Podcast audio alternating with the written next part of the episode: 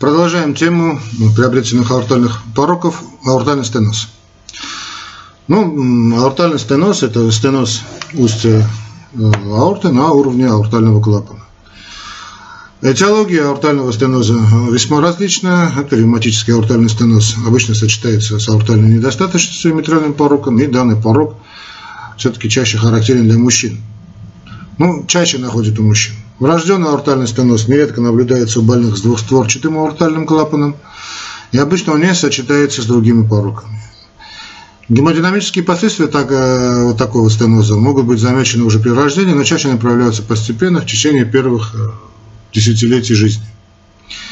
У пожилых э, часто обнаруживают приобретенный неревматический кальцинирующий аортальный стеноз.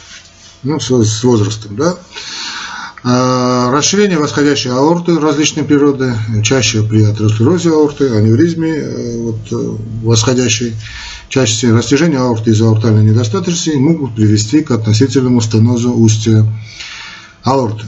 Клапанный аппарат при ревматическом или врожденном стенозе особенно склонен к кальцинозу, ну, понятно, анатомически это так, да, что ведет к дальнейшему прогрессированию стенотического процесса. При значительном аортальном стенозе увеличивается вот этот градиент, перепад давления между левым желудочком и аортой во время систолы, иногда превышая даже значит, серьезную величину, типа 100 мм тутового столба. Возникает, а, понятно, из-за этого гемодинамика, ну, гемодинамика, возникает перегрузка значит, левого желудочка, удлиняется период изгнания через значит, стенозированный аортальный клапан. Сердечный выброс в покое э, длительно, ну, относительно длительно остается э, нормально, в принципе нормально вследствие но все-таки значительных компенсаторных возможностей левого желудочка, его перегрузки и постепенной концентрической гипертрофии, такого концентрического ремоделирования. Длительный период полной компенсации, значит, это очень характерен для этого порока, но вот когда наступает декомпенсация, тут уже, конечно, очень и очень бывает опасно.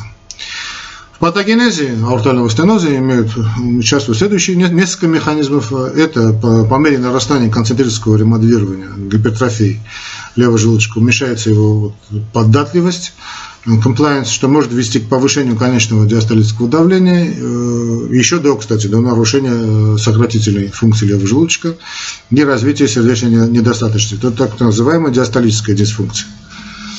А, вследствие этого может быть повышение нагрузки и на левое предсердие, э, то, что мы когда-то называли метрализацией аортального стеноза.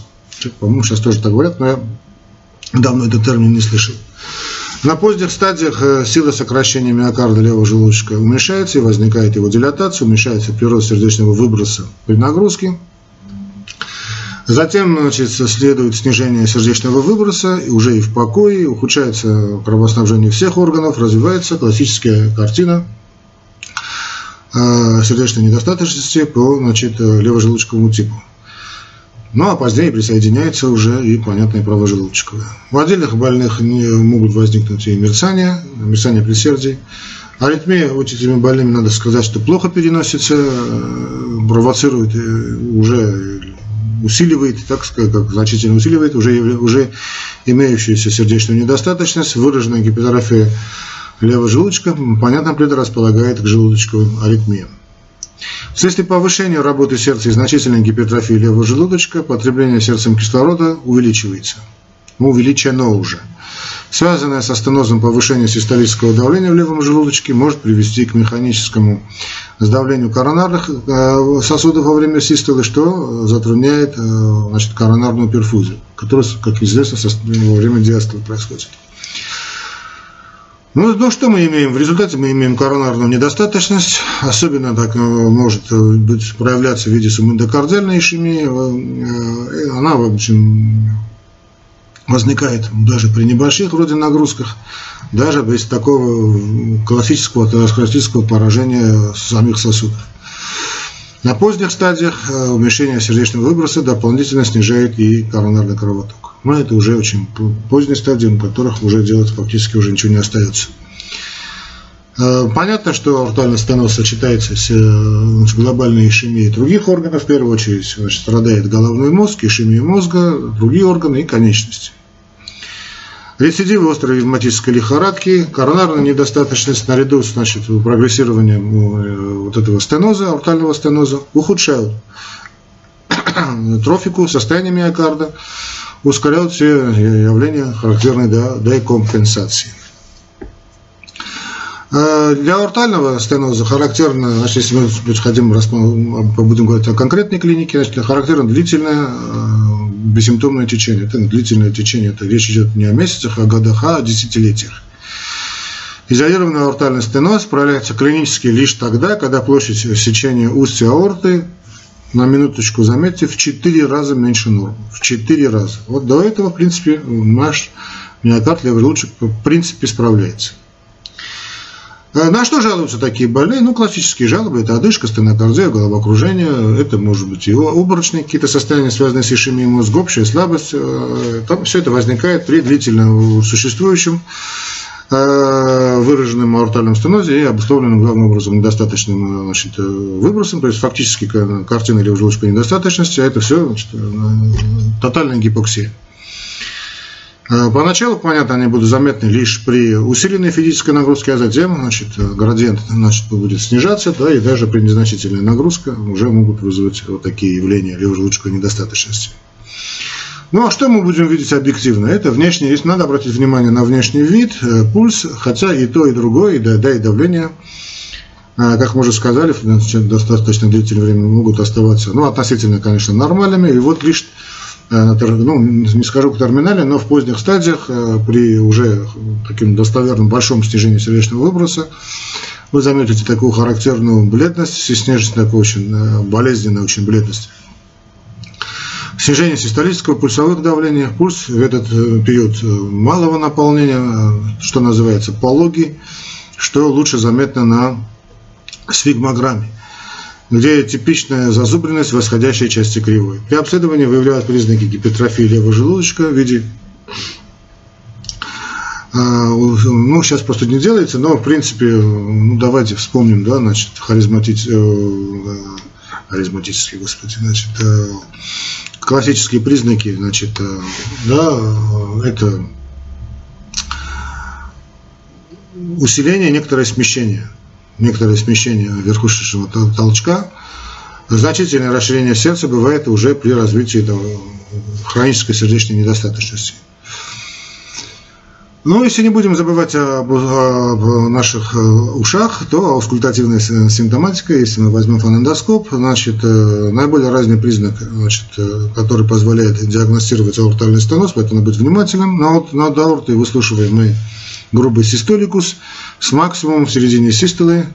Я не знаю, будет ли в это время, когда вы станете врачами, еще существовать фонограмма, но на, на фонограмме вы увидите такой шум ромбовидной формы проводящийся вот этот шум на обе, э, общие, общие, обе сонные артерии, но иногда в сторону или верхушки сердца. Шум громче при задержке дыхания на вдохе, э, но если присоединилась у вас хроническая сердечная недостаточность, шум будет ослабевать.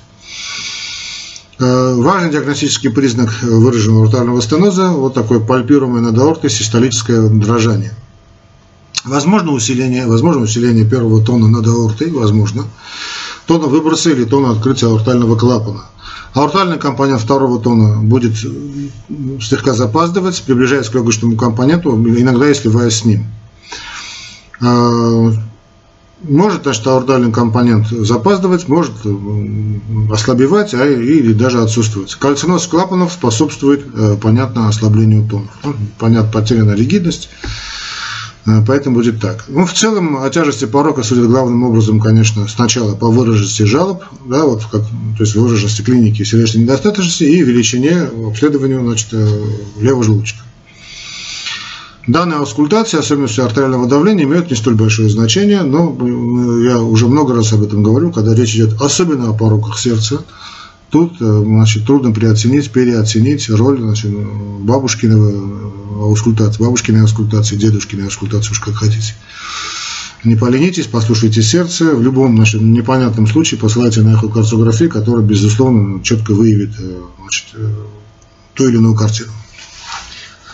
Просто повторяться уже об эхокардиографии не буду. Ну, в общем, что здесь сказали об инструментальных методах исследования. Тут, ну, скажем, если мы сделаем электрокардиограмму, а, мало она информативна. Есть, ну, в поздних стадиях можно обнаружить признаки что увеличения гипертрофии левого желудочка, возможно, простите, возможно постепенно нарастающее нарушение проводимости по левой ножке пучка ГИСа, по левой ножке пучка ГИСа. И изменения конечной части желудочкового комплекса QRS могут быть связаны именно с коронарной недостаточностью. Хотя комплексе QRS может, долго можно говорить, просто не сегодня.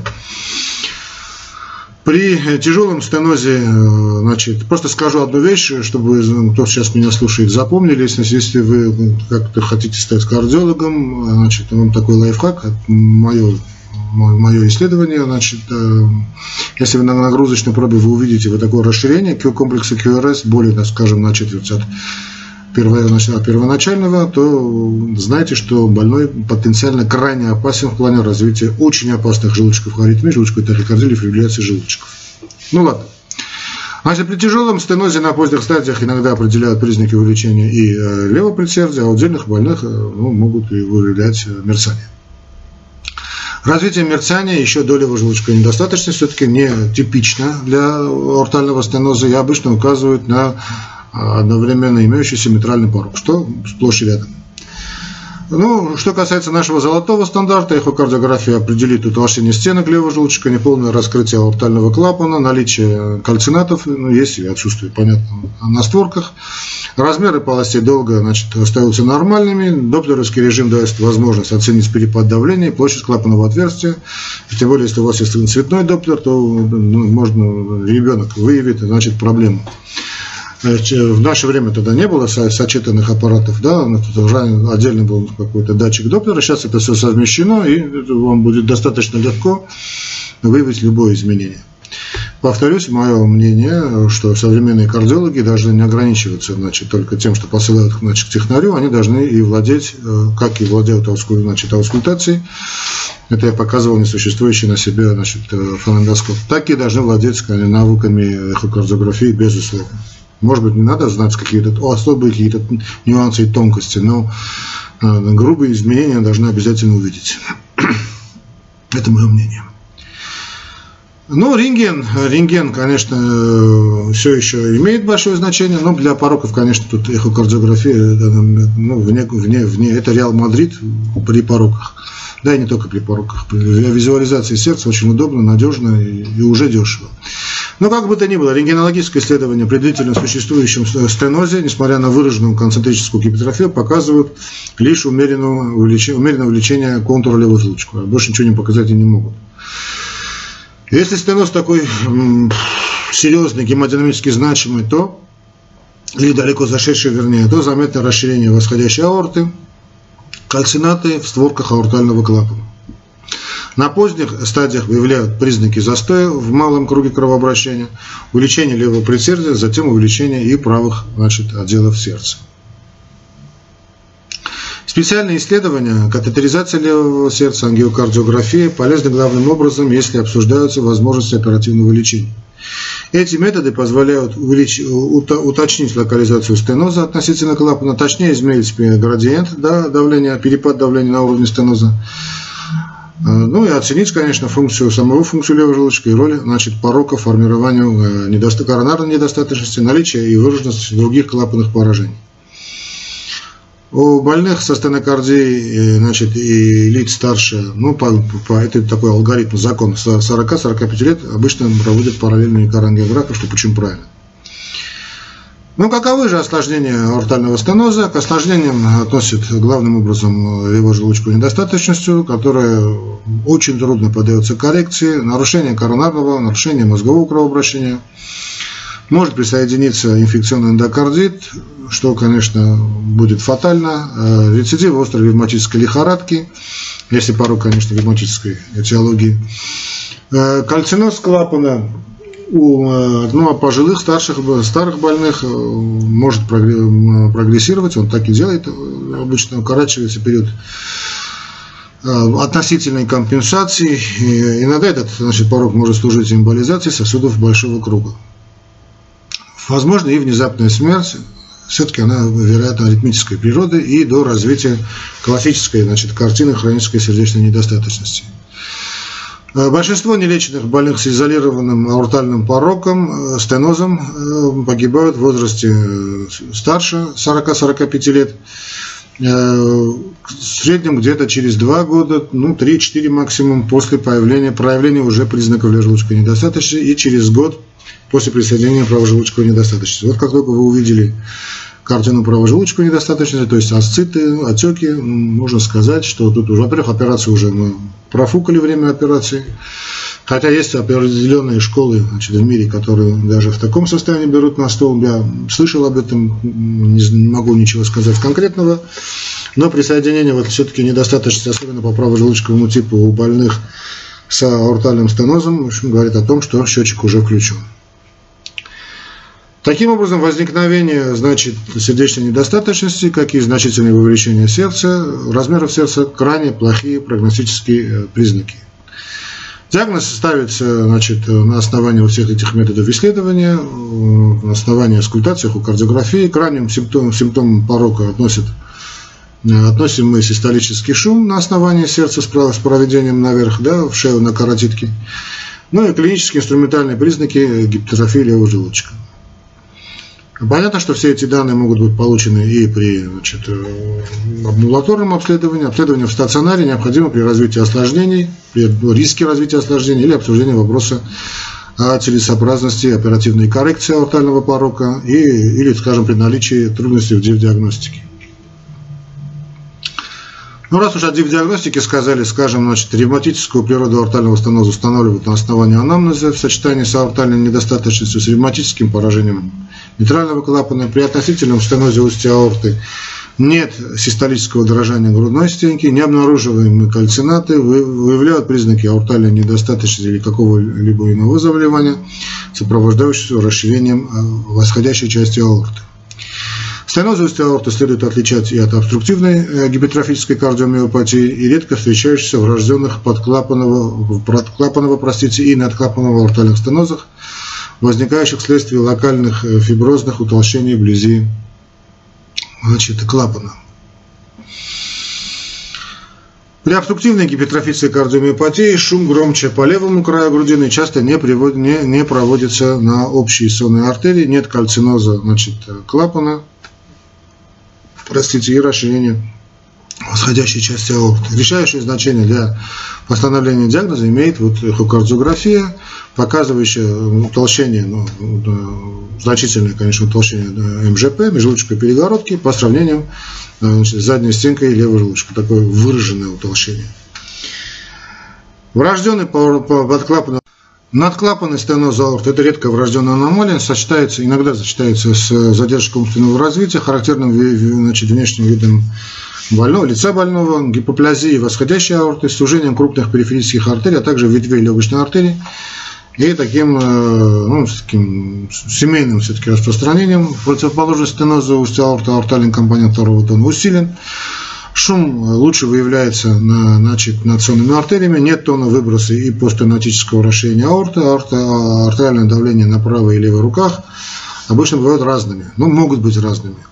Окончательный диагноз ставится с использованием катетеризации левого, левых отделов сердца и ангиокардиографии. Связь стенокардии с аортальным стенозом обычно становится ясной при обнаружении массивной гипертрофии левого желудочка и других признаков стеноза. У мужчин э, так скажем, среднего возраста, приходится прибегать к ангиографии, чтобы надежно исключить одновременно имеющееся значит, поражение коронарных сосудов, то есть ИБС. Следует иметь в виду, что нагрузочные тесты при наличии аортального стеноза, выраженного аортального стеноза, противопоказаны в связи с опасностью запуска провокации желудочных аритмий и мерцания желудочков. Ну, при невыраженном, то пожалуйста. Каково же мероприятие? Значит, больные подлежат, э, значит, если это, конечно, ревматизм, наблюдению кардиоревматолога, они могут длительно значит, оставаться трудоспособными. Если работа не связана, конечно, с тяжелым физическим перенапряжением, большие нагрузки, например, спортивные, должны быть исключены, а даже если они субъективно хорошо переносятся, что, кстати, не редкость. Но можно, скажем, дать, порекомендовать просто обычные прогулки. Очень важно заняться профилактикой инфекционного эндокардита при ревматическом пороке, значит, понятно, профилактика э, последующих ревматических атак, острой ревматической лихорадки. Ну, какова же терапия? Осложнения значит, вынуждают прибегать значит, к или лекарственной терапии, или хирургической коррекции. Развивавшаяся недостаточность, в принципе, плохо поддается лечению и очень быстро становится рефрактерной.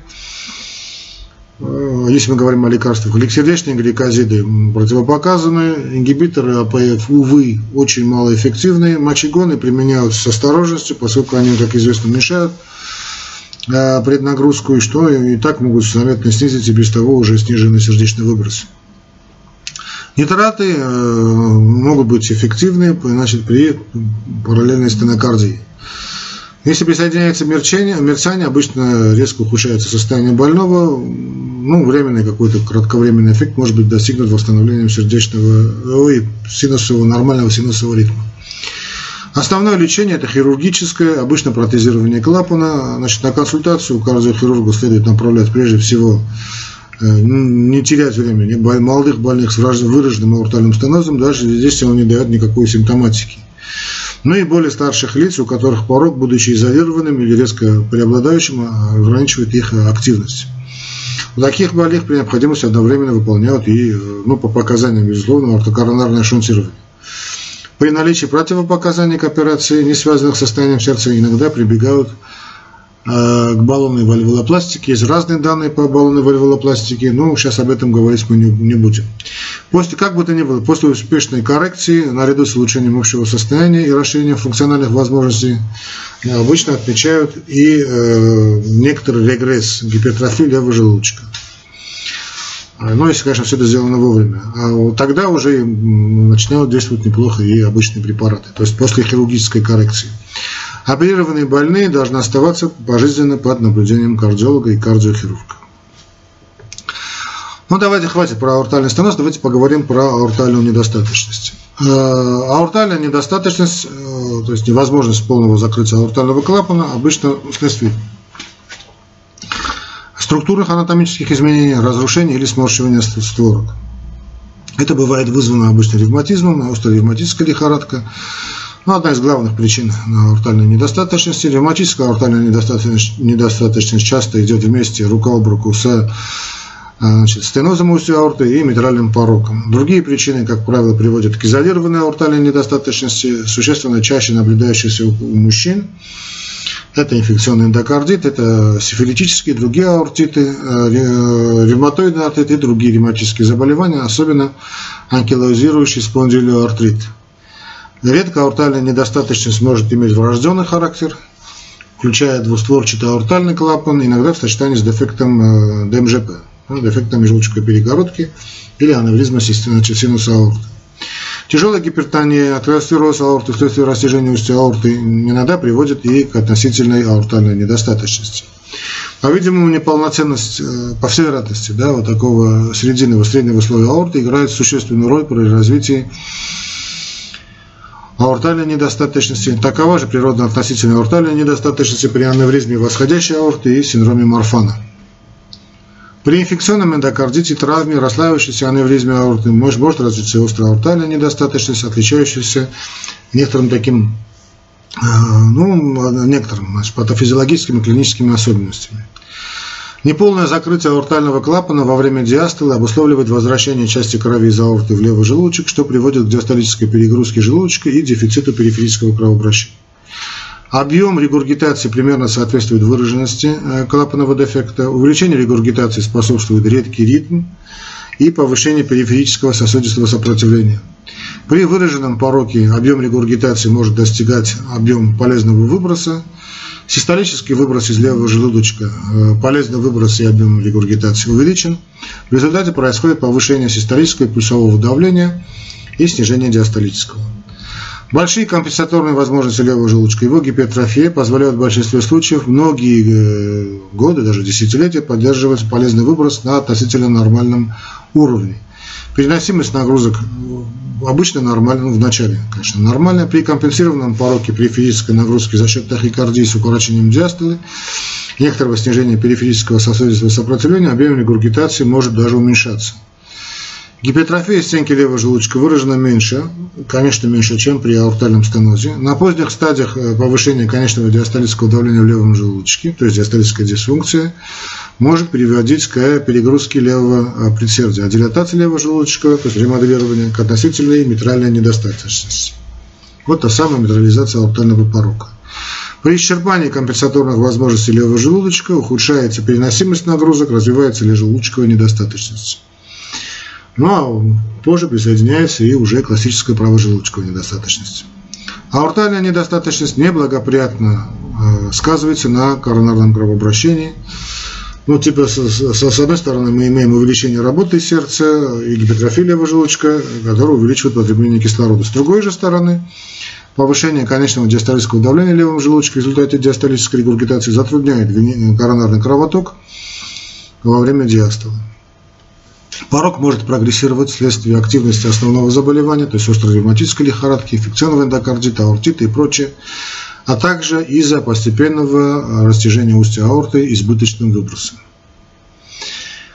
А, ну что, на что будут жаловаться больные? Характерно длительное, как мы уже сказали, десятилетиями бессимптомное существование порока. Иногда больной в состоянии выполнять даже значительные физические нагрузки, позднее появляются значит, э, определенные жалобы. К ранним симптомам относят ощущение вот такое вот субъективное, да, ощущение усиленных сокращений сердца в грудной клетке, ощущение пульсации сосудов в голове, э, да, да, и в конечностях некоторые отмечают даже вдоль позвоночника, особенно после э, нагрузки, физической нагрузки, и в положении, значит, лежа на левом боку. При тяжелой аортальной недостаточности возможна общая слабость, головокружение, склонность к тахикардии и, и в покое. Позже при ослаблении левого желудочка присоединяется одышка при нагрузке, э, сердечная астма, ночная сердечная астма, э, хроническая сердечная недостаточность. Э, если, да, кстати, если хроническая сердечная недостаточность возникнув, возникнув,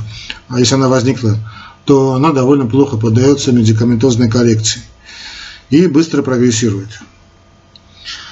Могут присоединяться приступы стенокардии, даже, в принципе, у молодых лиц, возникающие при нагрузке или в покое, ночью обычно очень плохо купируются нитроглицерином. Это надо вот знать и помнить. Ну, что мы можем выявить объективно? Многие больные значит, бывают бледны, конечности теплые. При осмотре иногда рано заметны симптомы, связанные с высоким пульсовым давлением усиленная пульсация шейных и других периферических артерий, артериол ногтевого ложа при, скажем, прижатии, да, кончик ногтя, пульсация зрачков, движение конечностей головы, соответственно, э, каждой систоли. Гипертрофия левого желудочка проявляется усилением верхушечного толчка и смещением его влево и вниз. Верхушечный толчок может стать разлитым. Передней области шеи над грудиной и в эпигастрии пальпируется усиленная пульсация аорты. Характерно увеличение систолического, иногда до 200 мм ртутного столба и пульсового давления, а также снижение диастолического, иногда до 0,0 мм ртутного столба, да, до нуля. Значит, на крупных артериях плечевой, бедренной можно выслушать, иногда для этого требуется более сильное, конечно, прижатие значит, э, фонендоскопа и значит, двойной шум. Пульс скорый, высокий, на сфигмограмме декратическая вырезка, отражающая закрытие аортального клапана, частично или полностью сглажена. Хотя, конечно, сейчас кто это этот метод использует. На поздних стадиях диастолическое артериальное давление может несколько увеличиться, что отражает значительное повышение конечного диастолического давления в слабеющем левом желудочке и частично связанное с вазоконстрикцией, характерной для тяжелой хронической сердечной недостаточности. Аускультативная картина, э, кстати, об аускультации. Да. Обязательно аускультативный признак аортальной недостаточности – это негромкий, высокочастотный, убывающий диастолический шум, начинающийся тотчас же после второго тона, занимающий начальную часть или всю диастолу с максимум в третьем межреберье, слева около грудины или над аортальным клапаном. Вот этот диастолический шум э, в силу высокой частотности иногда плохо регистрируется и на фонокардиограмме. Продолжительность шума пропорционально выраженности регургитации, его лучше выслушивать при задержке дыхания после полного вдоха, положении больного сидя, с наклоном вперед или в положении лежа на животе, ну и на локтях, да? а также во время изометрической нагрузки. У больных с тяжелой аортальной недостаточностью части выслушивают систолический шум над аортой, обычно вследствие увеличения систолического выброса и относительного стеноза устья аорты. У ревматических больных этот шум может быть связан с ограничением стеноза устья аорты. Систолический шум, независимо от его природы, обычно более громким, чем диастолический. Аортальный компонент второго тона ослаблен. Первый тон иногда... Ой, первый тон иногда тоже ослаблен при значительном расширении, простите, при значительном расширении устья аорты э, возможен громкий тон изгнания в аорту, почти вот совпадающий с первым тоном. Могут быть слышны третий редко четвертый тон, если они, конечно, не перекрывают, э, перекрываются диастолическим шумом. Сравнительно редко над верхушкой мы выслушиваем самостоятельный диастолический шум, протодиастолический шум или пресистолический его называли шум Флинта. Почему мы все это помним? Потому что да, с капитаном Флинтом был связан. Вот так исторический шум Флинта. Связан со смещением передней створки митрального клапана, э, регургитирующей струей и возникновением относительного митрального стеноза. Эти явления не сопровождаются тоном открытия митрального клапана и сколько-нибудь заметным увеличением левого предсердия. В подобных случаях необходима эхокардиография, чтобы исключить э, органический митральный стеноз. Ну, само течение заболевания. Возможно, повторный эпизод острой ревматической лихорадки, и после длительного малосимптомного периода развивается ли желудочковая недостаточность, в последующем обычно быстро прогрессирующая. Инфекционный эндокардит бывает причиной аортальной недостаточности и в то же время может служить, может осложнить аортальную недостаточность любой природы на любой стадии. Нередко возникает недостаточность и коронарных артерий. Ну, как мы диагностируем это дело? На ЭКГ обычно отмечаем мы синусовые ритмы, признаки гипертрофии желудочка. Изменения конечной части желудочкового комплекса могут быть связаны с коронарной недостаточностью. Нередко постепенно формируется блокада ножек, особенно левой ножки пучка ГИСа. При эхокардиографическом исследовании выявляют усиление, значит, э, усиленное систолическое движение стенки левого желудочка и дрожание передней створки митрального клапана, ну, вызванное строй регургитации. Иногда обнаруживают э, значит, отсутствие смыкания створок аортального клапана во время диастолы, может быть заметна значит, и деформация створок. Признаки вегетации нам укажут на инфекционный эндокардит, сравнительно часто осложняющий данный порог. Двухмерная эхокардиография позволяет лучше оценить увеличение левого желудочка и особенности его систолической функции. При эхокардиографии в доплеровском режиме можно измерить выраженность регургитации. Рентгенологическим методом обнаруживают увеличение левого желудочка иногда э, значительно, иногда не очень. Талия сердца подчеркнута лишь на поздней стадии, когда повышение давления левым предсердия относительно митральная недостаточность приводит к увеличению левого предсердия. Талия становится более сглаженной. В створках аортального клапана мы можем увидеть кальцинаты. Заметно усиленная пульсация восходящей аорты, тень которой расширена. При развитии левожелудочковой недостаточности выявляют признаки застоя в легких. Если порог не велик, то рентгенограмма, как и кардиограмма, могут быть э, в норме, ну, близкими к норме. Специальное кардиологическое исследование, это типа ангиокардиографии или зондирование полостей, позволяет точнее измерить объем регургитации, оценить влияние значит, порога на гемодинамику, уточнить, имеются ли другие пороки. При помощи ангиографии оценивают состояние коронарных артерий.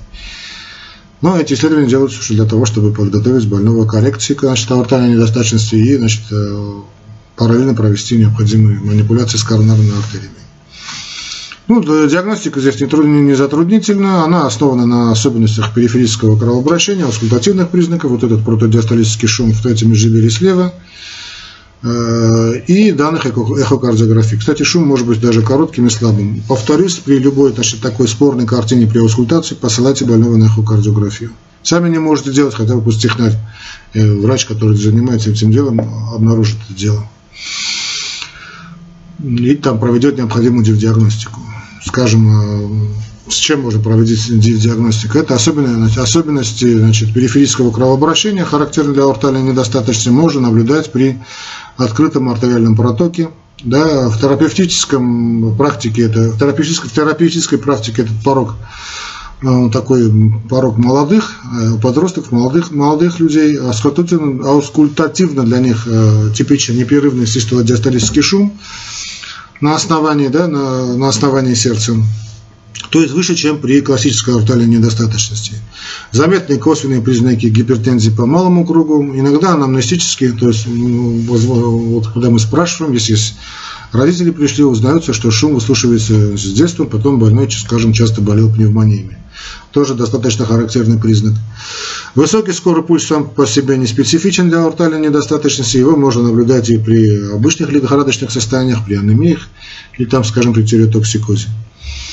Снижение диастолического артериального давления до нуля изредка бывает при врожденной, ой, при выраженной, простите, нейроциркуляторной или вегетативной дистонии, особенно у подростков. Такого падения до нуля диастолического давления мы не наблюдаем. Но все это, конечно, разговоры, потому что если есть у вас эхокардиография, она вам позволит поставить очеред... окончательные точки над «и». Теперь, что касается э, значит, э, введения таких больных. Э, значит,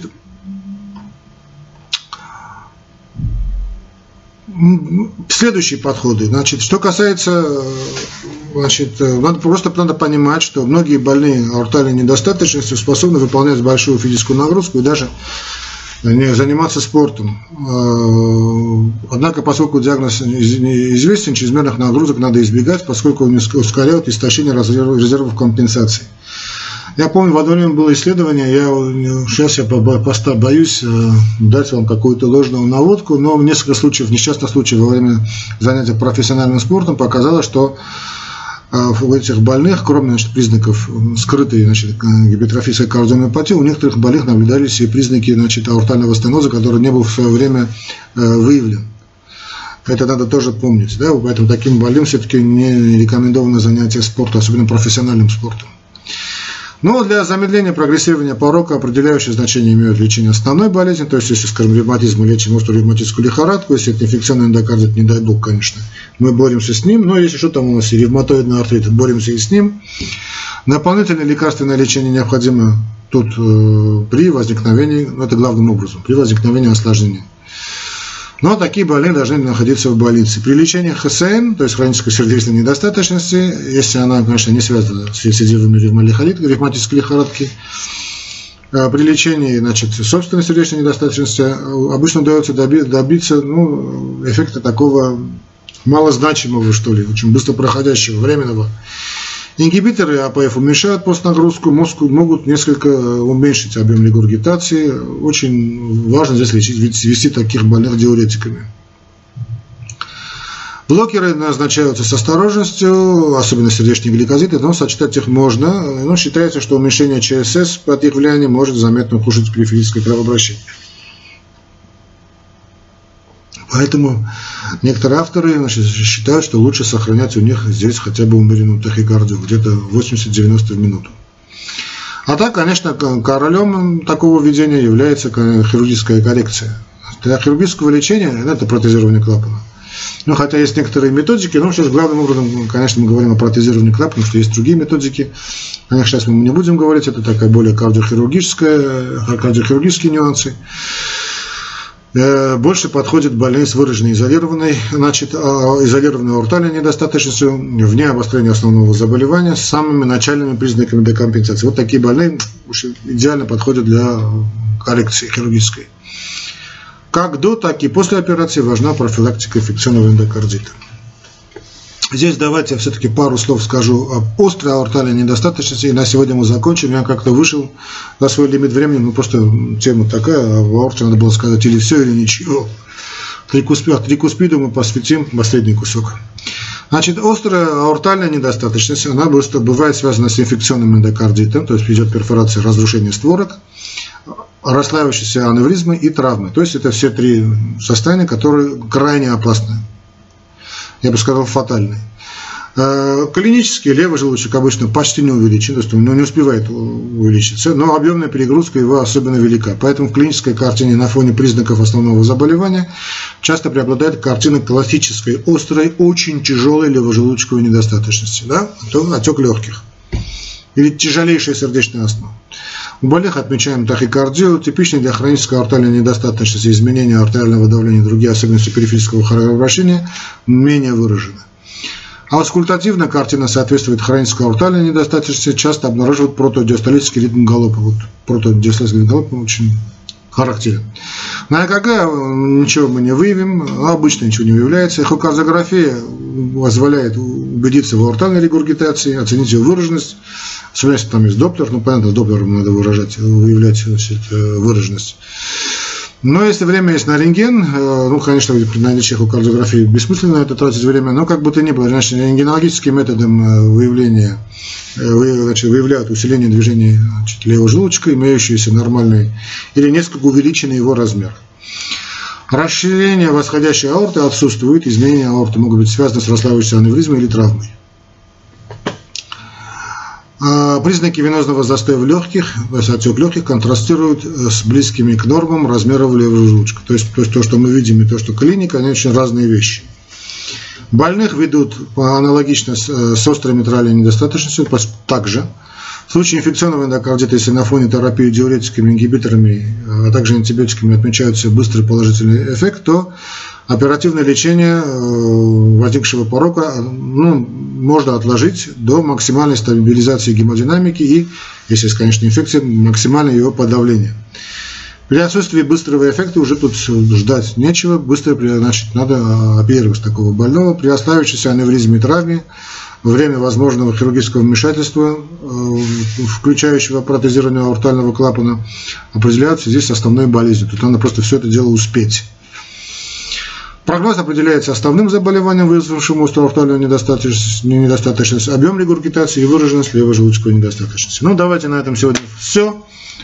Дорогие коллеги, я сегодня как-то вышел действительно за все берега, за все мои временные рамки. Ну, как вы знаете, в конце я говорю о том, что мы лекции будут продолжаться, будут продолжены. Они, мы а, больше все-таки половину мы прошли с честью.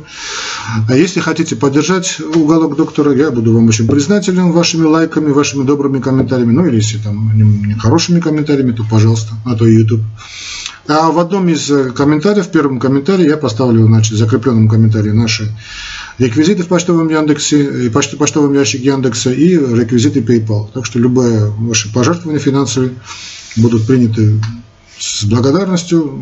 Не секрет, что значит, много времени и сил тратится на эту работу, так что ваша поддержка считайте вкладом и в общее дело. Всего вам доброго, всего вам доброго, дорогие друзья. Мы потом мы с вами продолжим. До свидания.